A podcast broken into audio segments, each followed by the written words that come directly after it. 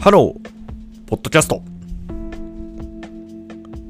この方法論から脱却する人をどのようにすれば増やせるのかって話を、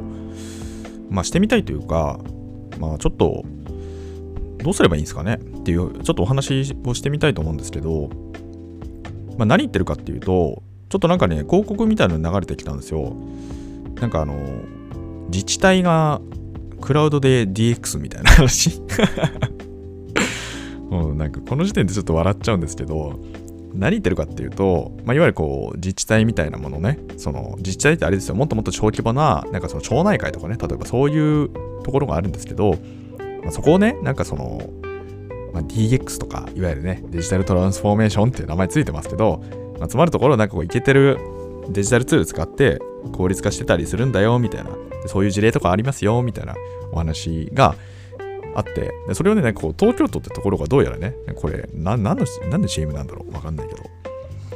そうデジタルを使ってね、なんかお仲間を増やしてたりとか、活用してたりとかしますよ、みたいな。でコンテストとかやってますよ、みたいな感じの、なんかそういう、で、これをご存知ですかっていうね、東京都の、なんか 広告みたいなのが流れてきたんですよ。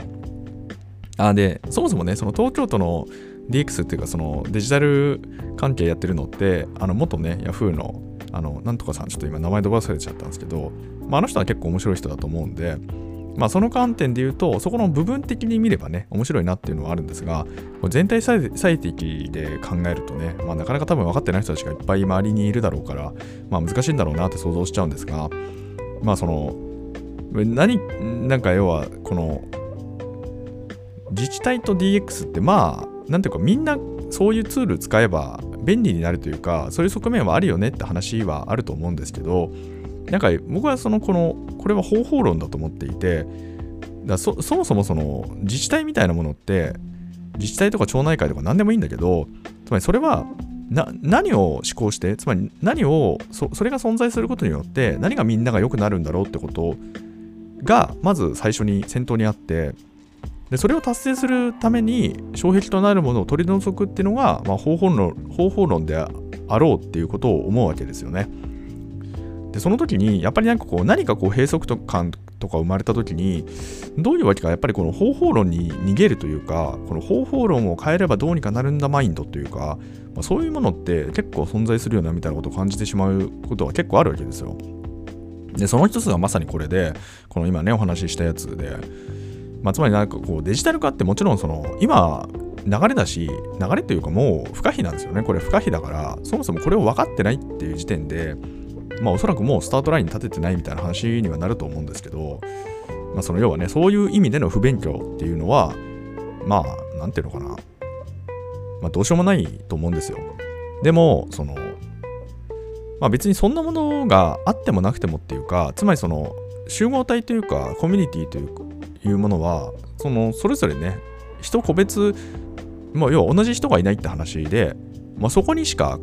解がないんですよね。解がないものじゃないですか。だからそれをねなんかその一般論的に解決しようっていうアプローチを取っちゃうって時点でおそらくもう首長というか首長というかそのそのなんていうのつまりトップに立つ資質がないと思われるんですが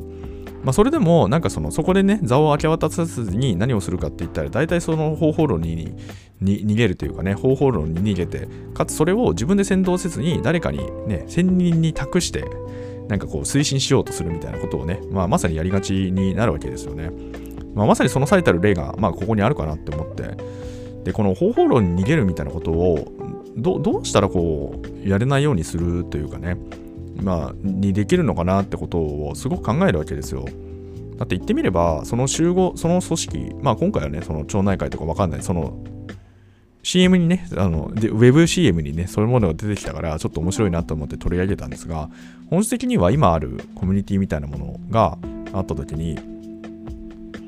まあそれがその、果たしてな、何をね、そこで生んでるんだろうってことを、まず効果検証するみたいなことは一つのアプローチとしてあり得るわけですよね。今、その、誰に対して、まあ誰、誰難しいですよ。まあ、ど、どこに対してどういう、なんていうかこう、いいことがあるよね、みたいな話っていうかね。まあ、それをそのいちいち形式化してあげるというか、まあ、そういうことは多分やった方がいいんだろうなって思う部分があるわけですよ。で、その上で、ところで、これってそこまでして、つまりその、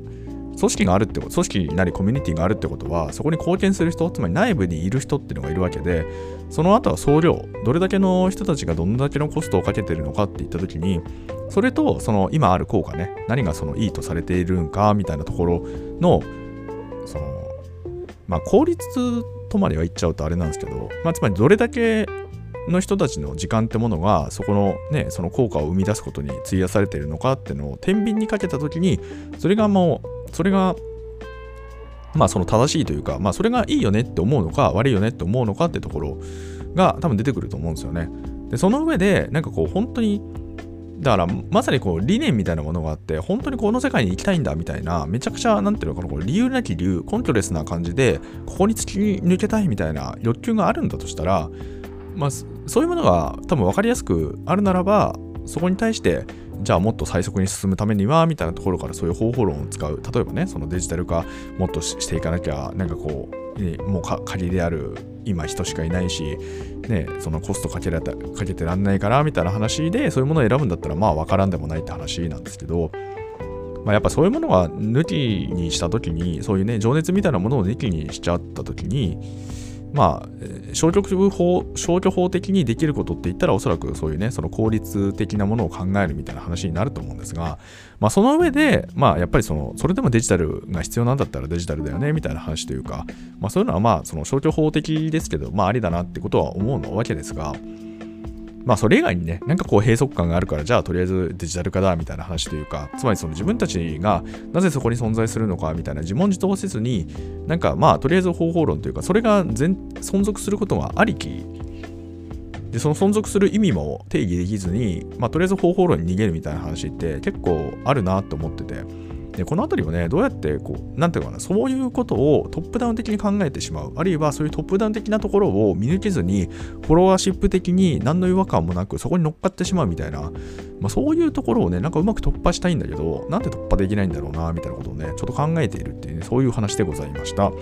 このチャンネルでは明日がちょっと楽しくなる IT というコンセプトで IT っていうのは私が極快拡大解釈した IT をお届けし皆様の明日がちょっとでも楽しくなればというそういうチャンネルになっております。もう本当に、まあね、たびたびこのポッドキャストね、追いかけてくださってる皆さんには共有させていただいてますけど、まあ PTA みたいなね、組織も例えば一つあったとしますけど、まあ、なんか、まあうまく言えないんですけど、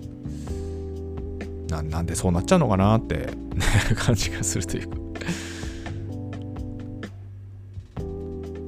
ってなんかその何か課題感閉塞感があるって言った時にどうするのかって考えて何かを実行するってのが面白いことであるはずなんですけど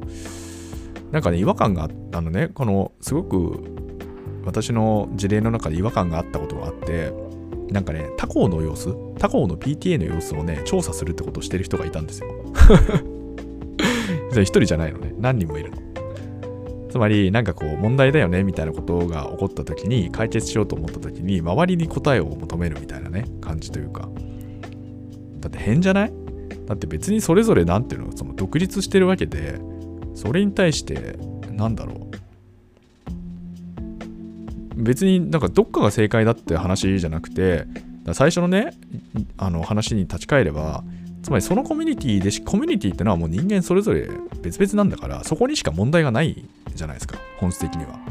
だからそこを解決するにはこれがいいんじゃないってものを作ればいいって話。でそれはその作るっつったってあれですよ。一朝一夕にはできないから仮説を持ってそのまさにトライしていくというかね。その試していく。でその失敗も含めて許容して次に進んでいくみたいなそういうものを醸成するってことがまあおそらく本当の解決の第一歩になるはずなんですけど周りにね こうなんか事例を調べるみたいなことやってて本当意味不明だなって思っちゃうわけですよね。意味がわからない。なんかうん。いやどどうですかね？ここまで聞いてくださってる皆さん的には。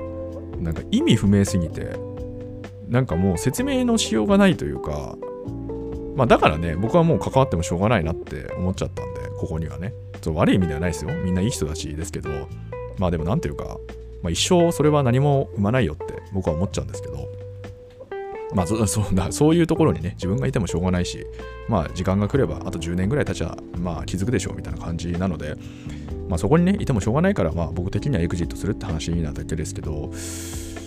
まあ、みたいなところも見ても、うん、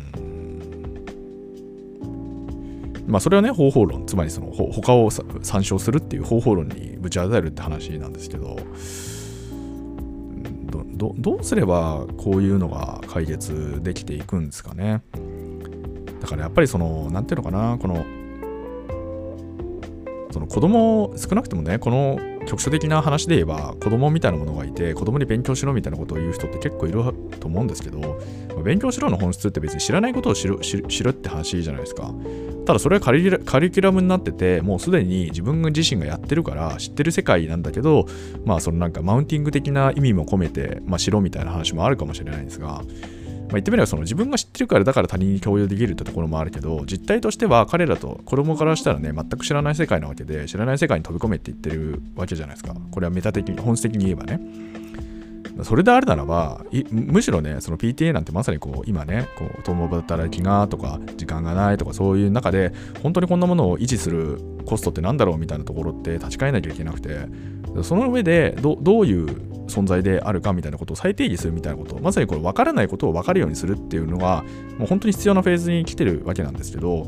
まあ、そこを要はねこう大人が突破できないっていうところそれをねこの間近に見せてしまってるってあたりが、まあ、本当になんかこうね僕はなんかもう恥ずかしい、なんかもう恥ずかしいを超えてるような領域に感じてしまうわけなんですけど、そういったところもやっぱないっていうのが、なんかやっぱりこう、非常に苦しいなって思ってしまうわけですよね。つまりその、よく未来を作ることにね、子供の問題だみたいなことを言い出す老人とかすごくいますけど、いやいや、お前の問題だろって思っちゃうんですけど、お前自身は何をしてきたんだよみたいな話とかね。未来に対して何を残すことをしてきたんだよっていう具体的な行動で示せよみたいな話とかって思っちゃうというかもちろんそれそういうこと言ってると自分に跳ね返ってくるみたいなこと言う人もいますけどまあまあそれはしょうがないというかねそこそこまでに何が何を成して成し遂げてきたかみたいなことを自分なりに説明できるように自分の人生を歩んでいくしかないんだろうなって思うわけなんですが。まあ、みたいなところで、まあ、非常になんていうのかな、ちょっとね、最初のテーマからだんだん逸脱してきてね、だんだんこう、うん、難しくなってきてしまってるわけなんですけど、まあ、まあ、そういう大人ってのをどのようにこう増やしていけるかって話がやっぱりあってそれはなんかこうみんな仮にねそういうものをみんなが気づくようなタイミングみたいなものがあった時にそれをそのみんながみんな誰でもウェルカムみたいな感じでなんかこう包摂的な主義を取っていった方がいいのかそうじゃなくてもうこれは一生分かり合えない人間の壁なんだっていうところからその閉鎖的なコミュニティ的なところただしその分かってる人たちで何かしらこう作っていくというか、まあ、そういうところにこうなんか収まっていかざるを得ないのかどうなのかっていうところですよね、まあ、そこは非常に気になっていて、うん、まあどういうことができるんだろうなみたいなことをねちょっと思ってるんですがまあ何かこうそうですね。なんかこう、答えが欲しい。答えっていうかね、まあ別に安易な答えを欲しいってわけじゃなくて、一つのなんかこう、方向性みたいなね、ところが見えてくるといいなってことを最近思っておりますというね、ちょっとそういうね、最後は暗い感じになりましたが、そんなお話でございました。それではね、皆様とまたお会いできる日を楽しみにしております。Have a nice day!